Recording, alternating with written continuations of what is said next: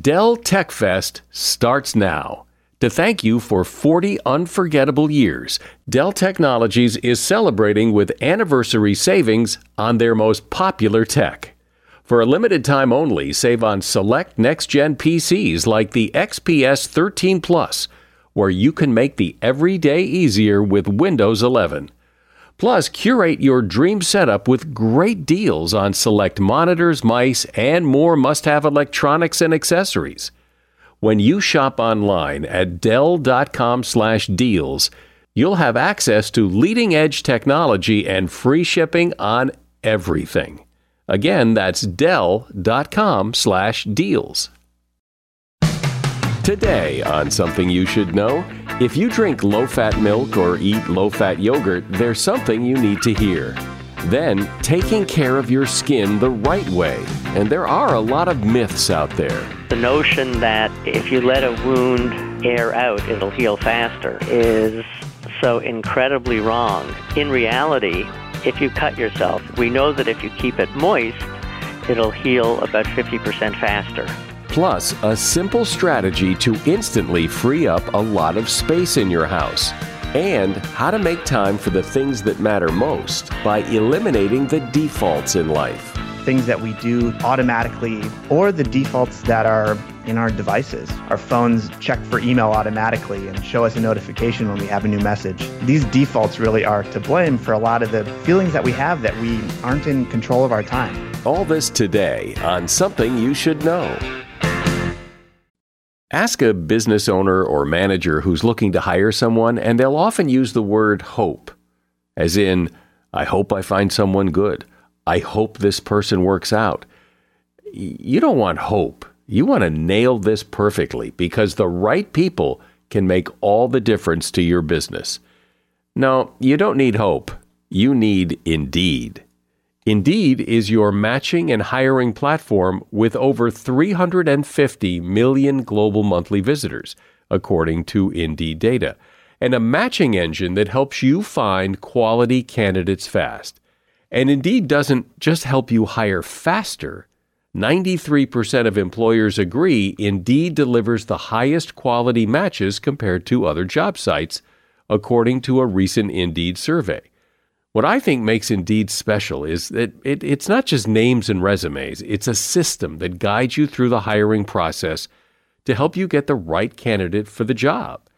And what's really cool is Indeed's matching engine is constantly learning from your preferences. So the more you use Indeed, the better it gets. And listeners to this show will get a $75 sponsored job credit to get your jobs more visibility at indeed.com slash something.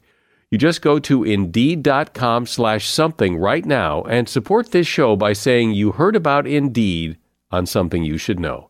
Indeed.com slash something. Terms and conditions apply. Need to hire? You need Indeed. Something you should know. Fascinating intel, the world's top experts, and practical advice you can use in your life. Today, Something You Should Know with Mike Carruthers. Hi, welcome. You probably remember it wasn't that long ago that conventional wisdom was, I believe, you probably believe, that the way to keep your weight under control and to eat a healthier diet was to eat low fat food. But the whole low fat food movement has pretty much gone out the window. But one of the lasting changes of the low fat food movement in this country is that many people switched from whole milk to low fat or skim milk. And the same thing goes for other dairy products like yogurt and cheese. There is still this idea that low fat is better than whole in the minds of many. However, research has proven that this just is not true. Scientists at Tufts University published research that found that people who consume full fat dairy products had as much as a 46% lower risk of developing diabetes over the course of 15 years compared with those who drank skim milk and ate low fat yogurt and low fat cheese. And if that doesn't convince you, there's another study, this one of more than 18,000 middle aged women, all part of the Women's Health Study and it found that those who ate more high fat dairy had an 8% lower chance of becoming obese over time compared to those who ate low fat dairy. And that is something you should know. You've probably heard it said that your skin is the largest organ of your body. And because it's right there on the outside, it is the organ you're probably most familiar with and the one that you spend a lot of time taking care of. Yet some of the things many of us believe about our skin are wrong. And today we're going to set that right and talk about how to keep your skin looking and feeling great with dermatologist Dr. David Leffell. He is an internationally recognized expert in skin health. He is founder and chief of the Dermatologic Surgery Program at Yale Medicine and author of the book Total Skin The Definitive Guide to Whole Skin Care for Life. Hey, doctor, welcome. Happy to be here. So, as a doctor, as a dermatologist, how do you view the skin? How do you, when you look at a patient, what are you looking at? What is the skin to you?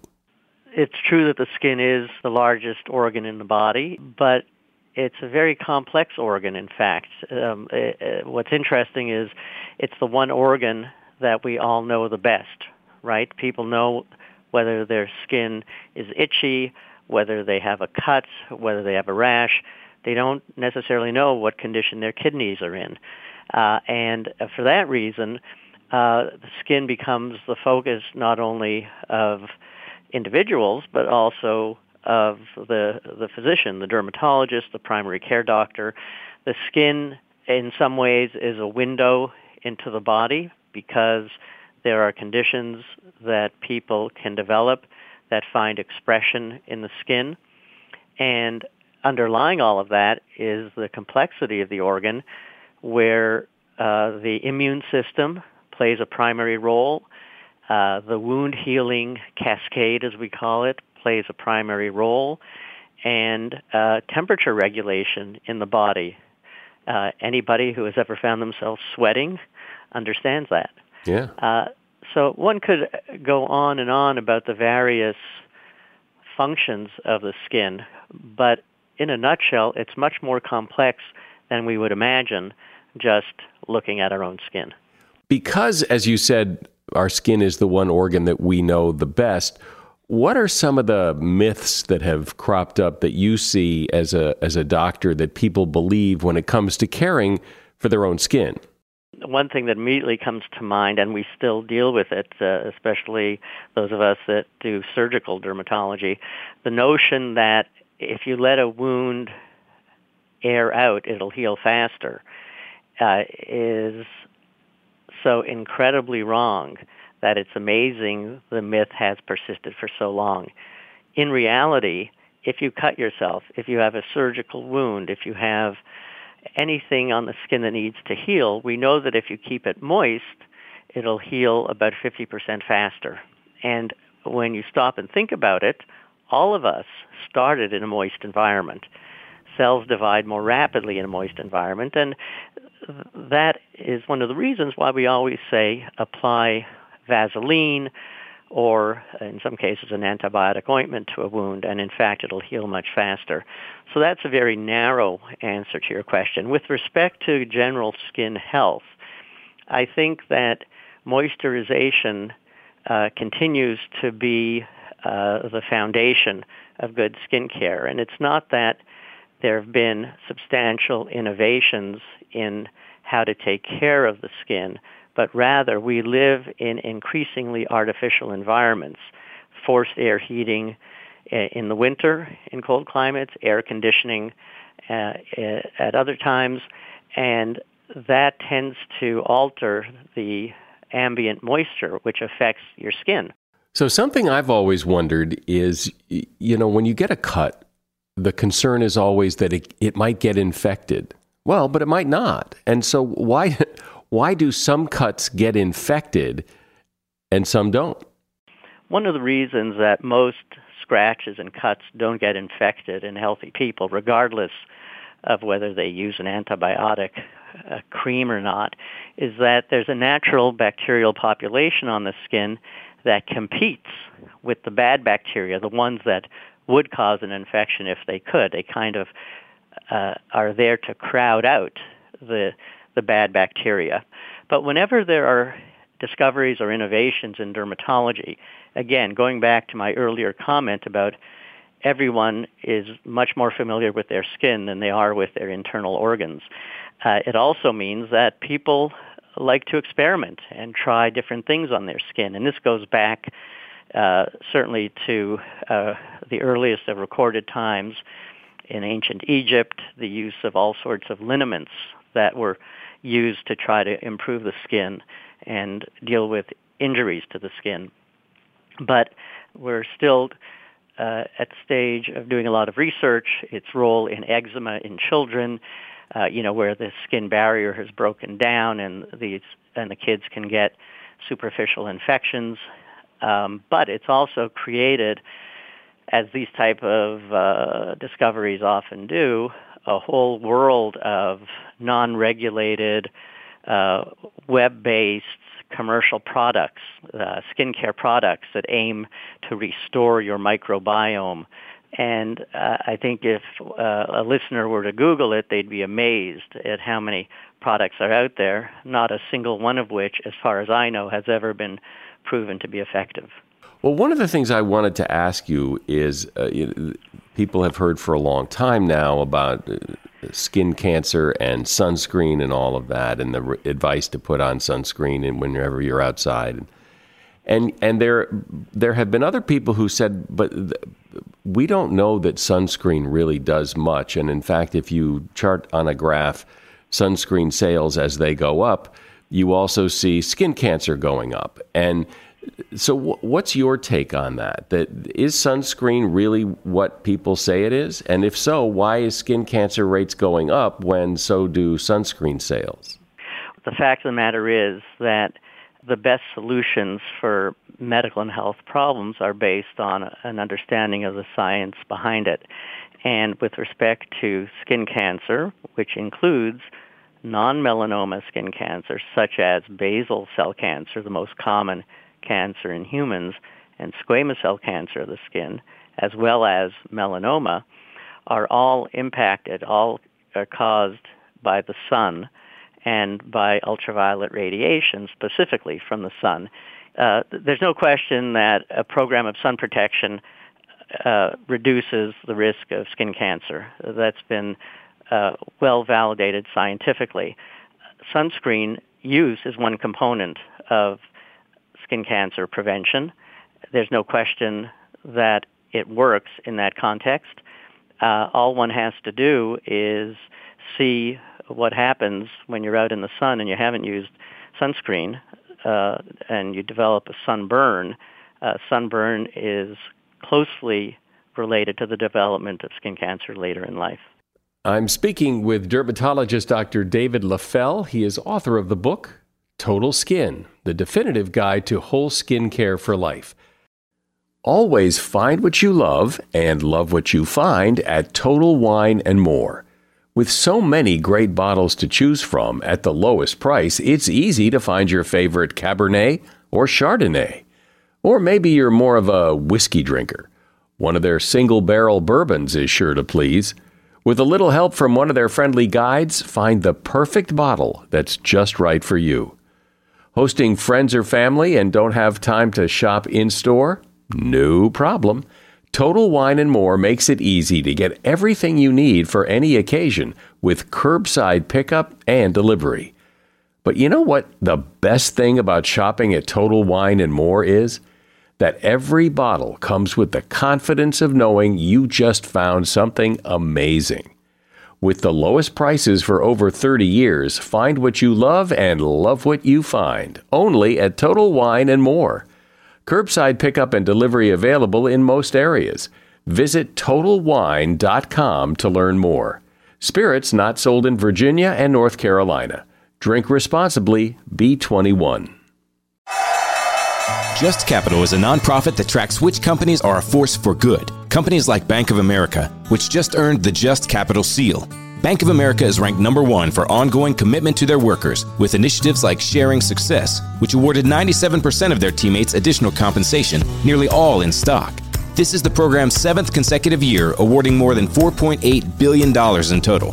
Visit justcapital.com to learn how a just business is a better business. Furnished by Just Capital.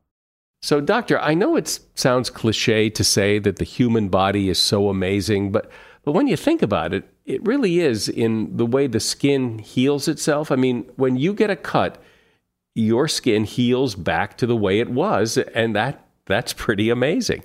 So, how does that work?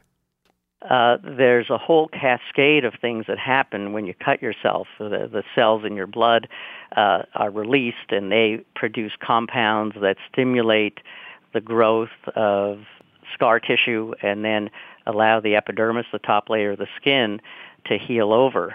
And uh, that healing process, whether it's in the skin or the gut or the heart, is very similar and it highlights the fact that nature has endowed, I think, pretty much all organisms with the ability to repair themselves. As a practicing physician, what are some of the other myths that you come across? And there must be others that, that people cling to about their skin and how to take care of it. Well, just staying on the issue of wound healing for a moment, one of my favorite myths is the idea that applying vitamin E to a wound will help it heal not only is there no evidence for that scientifically, but it's been remarkable to me that there's actually no entity that will profit from selling vitamin E. So it really has become part of the folklore. Uh, vitamin E does nothing for wound healing. Others? What about uh, hydrogen peroxide? People love to put that on cuts and things because it bubbles up, and so it must be doing something. Yes, very dramatic bubbling. It actually ironically, probably does the opposite of what you're hoping it'll do. Hydrogen peroxide out of the bottle over the counter uh, is a relatively weak solution, and it actually will inhibit the growth of epidermal cells. So when we have a wound that's healing naturally and we want to slow it down so that it heals nicely, we use hydrogen peroxide to slow down the healing. Uh, it serves no purpose with respect to infection in skin wounds. Does diet affect your skin in any significant way? You know, that's a, a question that opens up a very broad discussion, which I'll try to keep focused. There are certain foods that may have an impact in certain populations on acne, for example. But in general, uh, the notion uh, that you are what you eat, it's probably true in a general sense, but the direct measurable impact on skin in my experience, is not uh, something that you can really uh, pin down. So I think the best advice is to eat healthy and protect your skin from things that we know are harmful to it. What about uh, your your fingernails? They are are they they're part of dermatology, but are they the same thing as skin, or what? What are they? They're uh, a form of keratin, the same uh, compound that makes up hair. And so hair and nails are very much a part of the specialty of dermatology. Uh, the nail uh, grows out of the uh, nail matrix, which you get a sense of when you look at your nail and you see the little white lunula, like half moon we call it. And that's the area, it's almost like a pasta maker. Uh, those are tissues that are producing the nail at some regular rate. And over age, uh, over time, nails change, of course, with uh, with the uh, aging process. Uh, but uh, they serve an important purpose uh, in terms of dexterity, being able to to function. And one of the biggest complaints, of course, is brittle nails, and there are various approaches to try to to improve that. And hair, what is you say it's the same thing as nails, but it sure doesn't look the same. Yeah, it's a different type of uh, keratin. There are many different classes uh, in that, just like there are many different types of Toyotas. Uh, there are many different types of keratin, and uh, the uh, type of hair, the color of hair, uh, the curliness of hair, all of the features of hair that vary from person to person and contribute to our individual identity uh, are related to genetic factors, including, by the way, the loss of hair in certain people as they get older. Something I don't know, I've always wondered about is You look at people, say on the beach where they're, you know, not wearing a lot of clothes, you will see pretty much everybody has some imperfections on their skin a mole here, a mole there, freckles, whatever they are. And I've often wondered, well, well, why? Why is that there? Why is that there and not two inches to the left? What what are those things, and where do they come from? So, as to why things grow where they grow, um, uh, I think one might ask the same question about why uh, do two different people have different shaped noses. There are probably genetic factors that are beyond uh, our ability to discriminate using genetic analysis at this point. Um, but we suspect, you know, there's genetic factors in most things, and uh, certain conditions run in families. Uh, skin type, uh, as we call it, type 1 skin, the people that are so fair they burn, never tan, all the way uh, down the list to people with very darkly pigmented skin uh, who, who never burn. Uh, these are all determined by genetic factors. But if you look at those people on the beach, older people have more of those marks on their skin than a baby does. So, so time must play a role in that. Absolutely, and uh, statistically, most of the lesions you're looking at are something called seborrheic keratoses, which I refer to as barnacles of life. These are these rough, raised brown, uh, tan, sometimes black, uh, uh velvety bumps, uh, very often on the back, uh, and uh, they are uh, benign, completely benign. One of their main advantages is because they can look worrisome to individuals, uh, they are often what bring the patient in to see the dermatologist and provide an opportunity for a proper full skin exam. And lastly, just your your general advice. I mean, to the person who doesn't have any specific problem, but just general skincare advice is to do what? Uh, have a daily routine that involves a non-soap cleanser. Uh, soap per se strips the skin of its necessary oils. Uh, moisturize with a quality moisturizer that has some sun protection factor in it. If you're going to be active while uh, outdoors, uh, use sunscreen, uh, wear a brimmed hat, as difficult as that is for some people, and uh, follow all the guidelines about avoiding sunburn. Um, you know, my philosophy is you have to enjoy life. Uh, uh, so don't lock yourself in a room. But if you're uh, the type of person that has fair skin, a family history of skin cancer, use common sense and uh, avoid the harmful effects of the sun, certainly during the peak hours. But there is the recommendation, and we've quoted on this podcast some pretty reliable sources that say you do need the sun, that you have to have some sun, that it is good for you, for your mood, for vitamin D, and all of that. I think that uh, the public is pretty knowledgeable about the harmful effects of the sun, but there's also a lot of misconception about the role of vitamin D, for example, and there's information out there that uh, you have to get X amount of sun in order to get normal vitamin D levels, and if you don't, you'll increase your chance of cancer and other diseases.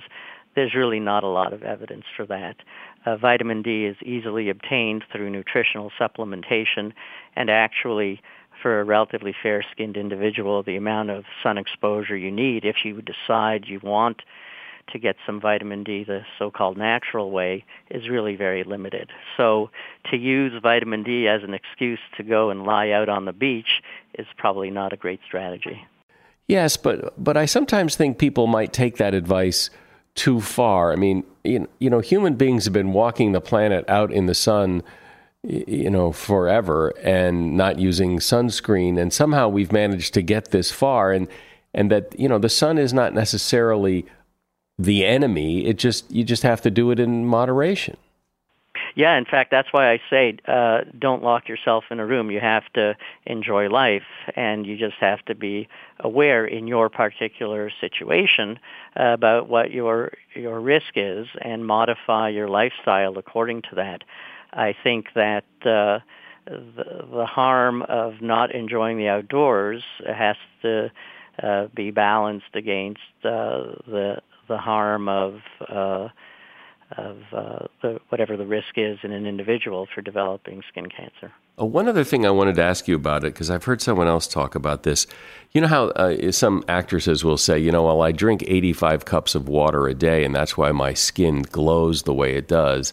And I've heard that, that that's probably nonsense. Yeah, so the only thing I would uh, disagree with in what you're saying is the word probably. it's definitely nonsense.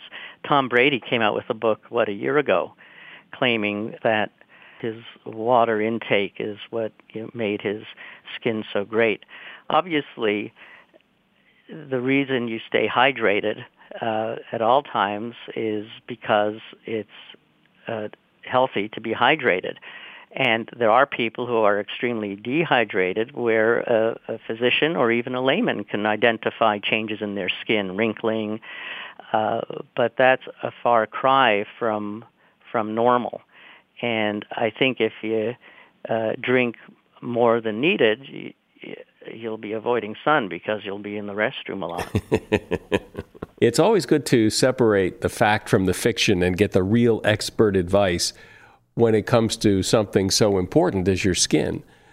My guest has been dermatologist Dr. David Leffell. He is an internationally recognized expert in skin health.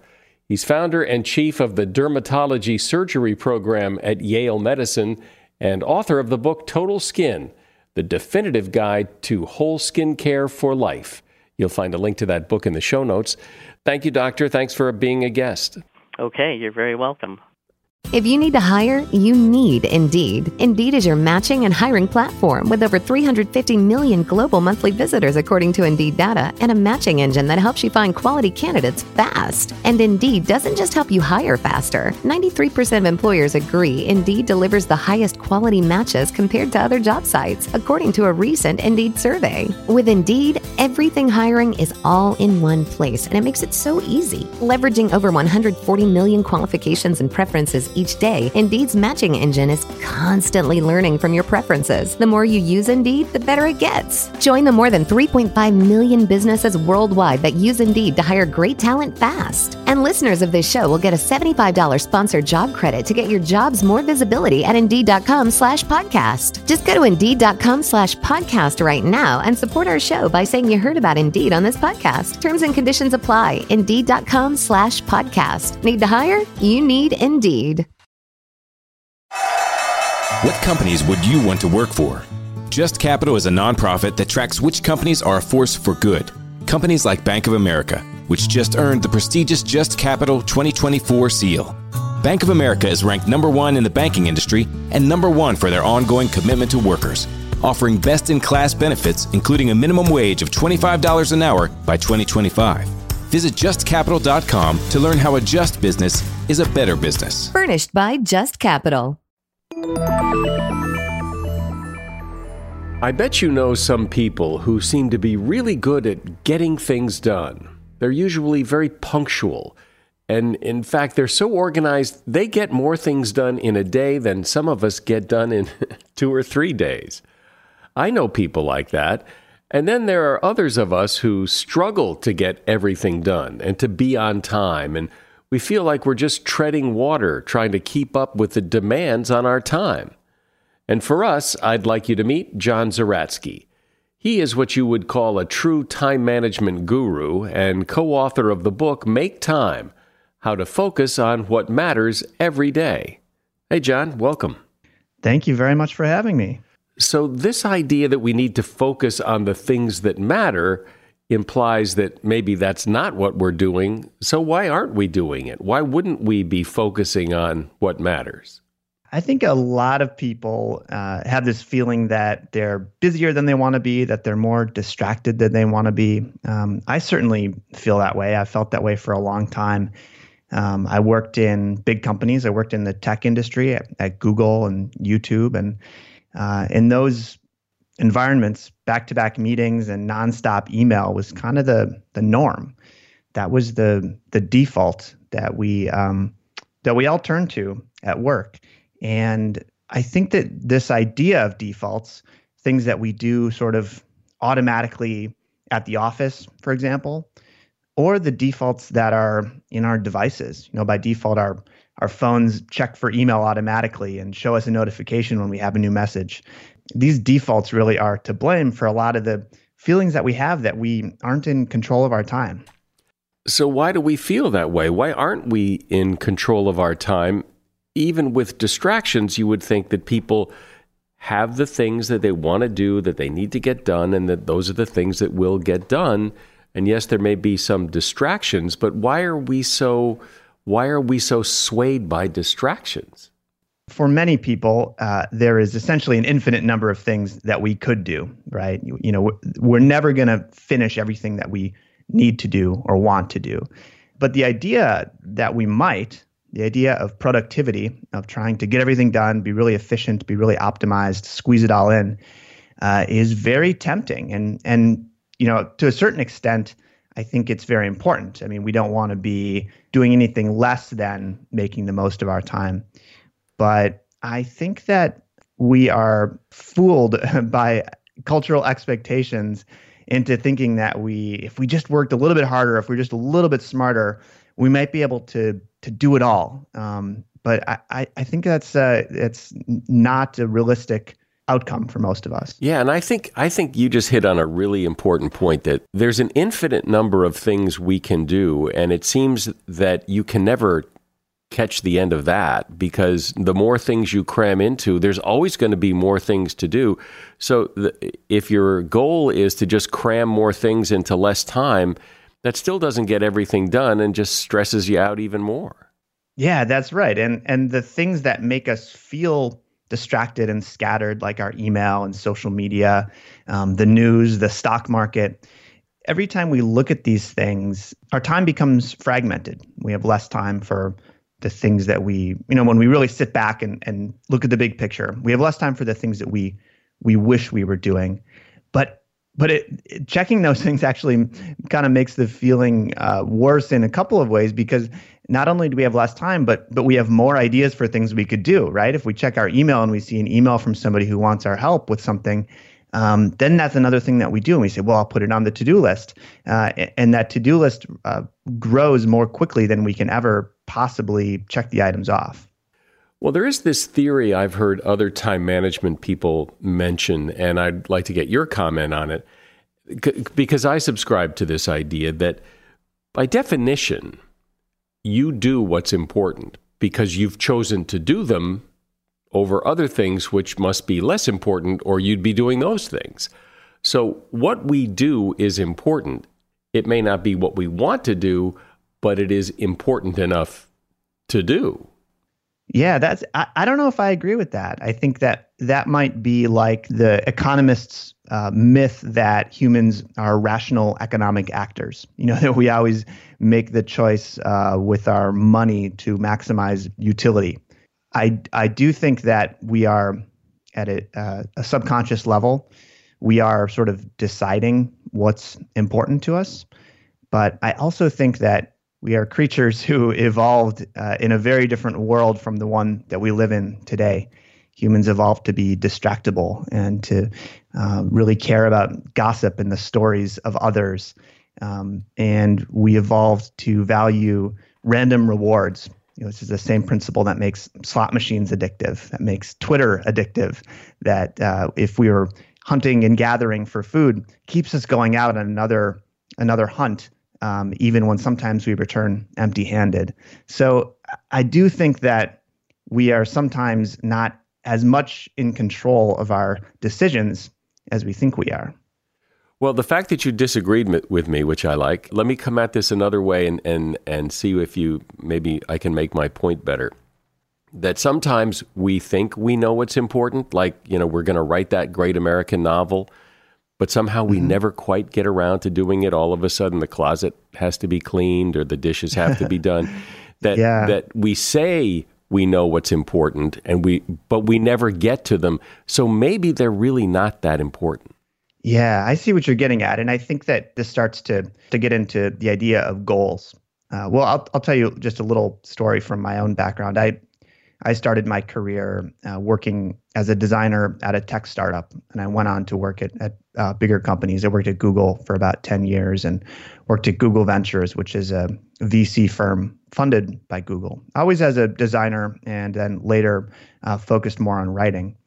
And early on, uh, when I worked at that tech startup, I had this goal that I wanted to have my own tech startup one day, and that was something that I you know, it, it very much fit what what you're describing as the you know the the equivalent of writing that great American novel someday. You know, it was this this thing that if you had asked me, you know, what do you want to do with your life? What's important to you? Um, I would have said, yeah, it's to it's to start my own company, my own tech startup. But um, very much as you're saying, I found myself making decisions that were not taking me in that direction, and I had to examine why that was. Was it because I was, you know, bad at at life? You know, was it because I was bad at at making the right decisions and spending my time on the right things, or was it because that goal had actually changed for me? Um, had I been too focused on that abstract idea in the long term, uh, to the to the extent that I was not focused on what I was doing day to day or what was really important to me in those moments. And I decided that it actually was the latter that that that goal had changed, or maybe as I learned more about the goal, it was no longer a goal. So um, that was one of the experiences that really led me to to think a lot more about how to make each day uh, feel really meaningful and really important, rather than being sort of overly obsessed with these these big, grand, lofty dreams.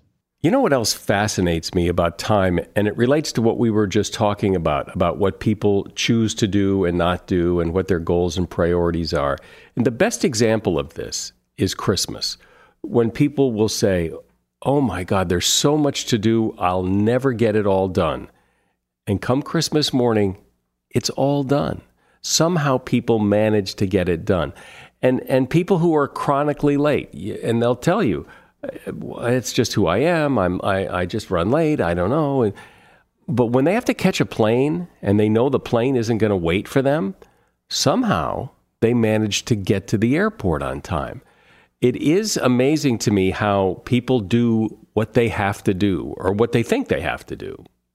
When you have a deadline like that, and this happens with work and it happens as you're saying with with stuff at home, we do have this incredible ability to shed all the unimportant things to to really um, to, you know to spend less time in those mindless automatic ways and more time on the thing that we need to do the thing that's really pressing. One of the things we read about in this book is about kind of doing that exercise intentionally every day. So rather than waiting for some external deadline or, or freak out moment where it's like oh my god i have to like christmas is tomorrow. There's there's a million things i have to do. I have to get them done to in a hopefully much less stressful way to to every day try to be honest with yourself about the one thing that you you want to make time for. Not the not the the big long-term goal but but the thing that you want to look back on the day and say yeah i'm happy that I did that. I'm glad that I made time for that.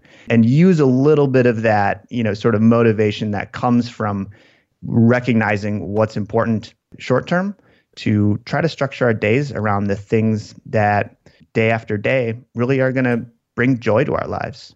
So, talk about your approach, your philosophy, and maybe more importantly, your strategy uh, handling time four steps, sort of a, a core framework of four simple daily steps. And it actually starts with choosing a daily highlight, something that you want to prioritize and protect in your day. And this can be something at work, it could be something at home, it could be something that has to be, get done, or something that you just want to do.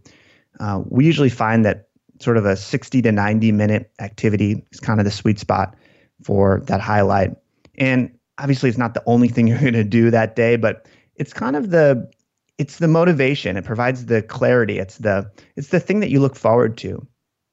And then you can you can back that up with the next step, which we call laser, which is all about uh, taking control of your attention so that you're not wasting time on checking email and Twitter and Instagram and the news more often than you'd like to be. You know, I use all those things, um, and those things are they're all great and useful in their own ways, um, but they they do have a tendency to kind of suck our time away. So create barriers to this type of distraction to make it more easy to stay focused on that highlight. So how do you how do you recommend people do that? I think that one of the the tricks to sort of reclaiming your attention is actually to add that friction back in to make it more difficult. So, for example, one of the most powerful things that I've done, this was an idea that was um, inspired by my co-author Jake Knapp that I uh, wrote Make Time with, is to remove all of the distracting apps from my phone. So we call it the distraction-free phone. And the idea is that any app that has an endless supply of interesting and, and replenishing content. We call those infinity pool apps um, to remove those from the phone. So my phone doesn't have email on it, doesn't have Twitter, doesn't have Instagram, doesn't have the news. Um, and I still do all of those things. I just don't have that constant temptation of the phone in my pocket or in my hand uh, to, you know, do a quick check of something that turns into a, a not so quick check. Um, another tactic that's that's in the book that I use every single day is to log out of those distracting websites on the computer. So I've actually changed my password for, say, Twitter to something that's a kind of a random string of characters that I can't possibly remember, stored it in a password manager app, and then logged out of that site. So if I sort of subconsciously type in uh, twitter.com, which you know I do a few times a day without really thinking about it, then instead of the feed full of interesting content, I see the login screen and I think, oh, yeah, that's right. I need to pause and I need to think about why I'm doing this right now and if this is actually how I want to be spending my time.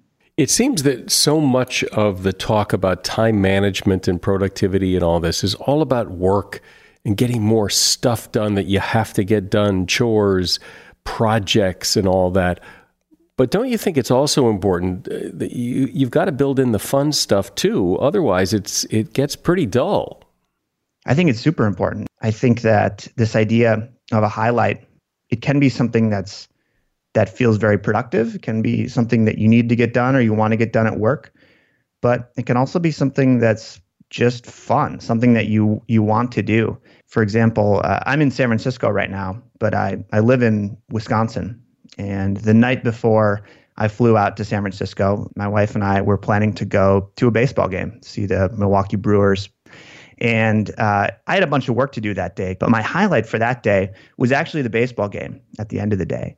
And that helped me kind of keep everything in perspective. It helped me make sure that I had finished my work in time, that I had packed for the trip the next day, um, so that I could really enjoy that that game. You know, I could really enjoy going there with my wife and and her family, and uh, and and I could really enjoy that highlight um, rather than trying to to squeeze it in at the end of a long day. Well, I know it's cliche to say, you know, all we have is time, but it's true. All we have is time. And it's good to get some ideas on how to better use it, how to get control of it, how to get a rope around it so you can use your time better. My guest has been John Zeratsky. He is a time management expert and co author of the book, Make Time How to Focus on What Matters Every Day. There's a link to the book in the show notes. Thanks for being here, John. All right, cool. If you have 30 minutes, there are a bunch of things you can find in your closets and garage that you can toss right now with no regrets and miraculously have a ton more storage space. For example, newspapers, catalogs, and magazines. If you've kept them, you will never read them. You really won't, so throw them out. Cast off clothes and shoes. If you have clothes that have migrated to the garage, come on, they're done. Throw them away. Also, check the far ends in the closet. Clothes that have made it to the far end of the rod in the closet probably never get worn and could be tossed out old electronics like computers, printers, and fax machines, VCRs. Even if you could fix them, you won't fix them because there would be no purpose in fixing them. Broken or duplicate tools. You really don't need four hammers, and a broken pair of pliers has no function. old paint cans. Unopened paint lasts 10 years. Once opened, it lasts 5 years maximum. If it's older than that, it has no purpose and you can throw it out. And that is the podcast today. I'm Mike Carruthers. Thanks for listening to Something You Should Know. No matter what moves you made last year, TurboTax experts make them count. Did you maybe buy a second property to rent out? That's a move. Did you go back to school to get your degree? That too is a move, a smart move. Did you commute to work across state lines? You see, that's a move. Did you relocate for a fresh start? Well, that's the definition of a move. Maybe you moved into a house boat instead of a house house. Or perhaps you crushed it in the stock market in 2023.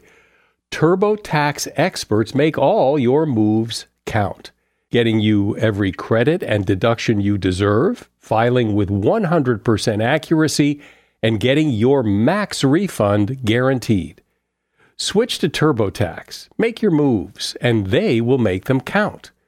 See guarantee details at turbotax.com/guarantees. Experts only available with TurboTax Live. Movies, TV shows, books, podcasts, and more. It's what women binge with Melissa Joan Hart and her friend Amanda Lee. We have Lauren Bosworth with us. Yay! The Hills. So, what is like your number one question from fans? The primary question I still get asked was, "What is it real?" In 2024, to me, is a surprising question to get because I feel like everybody has been through the reality TV gauntlet at this point. What women binge wherever you listen.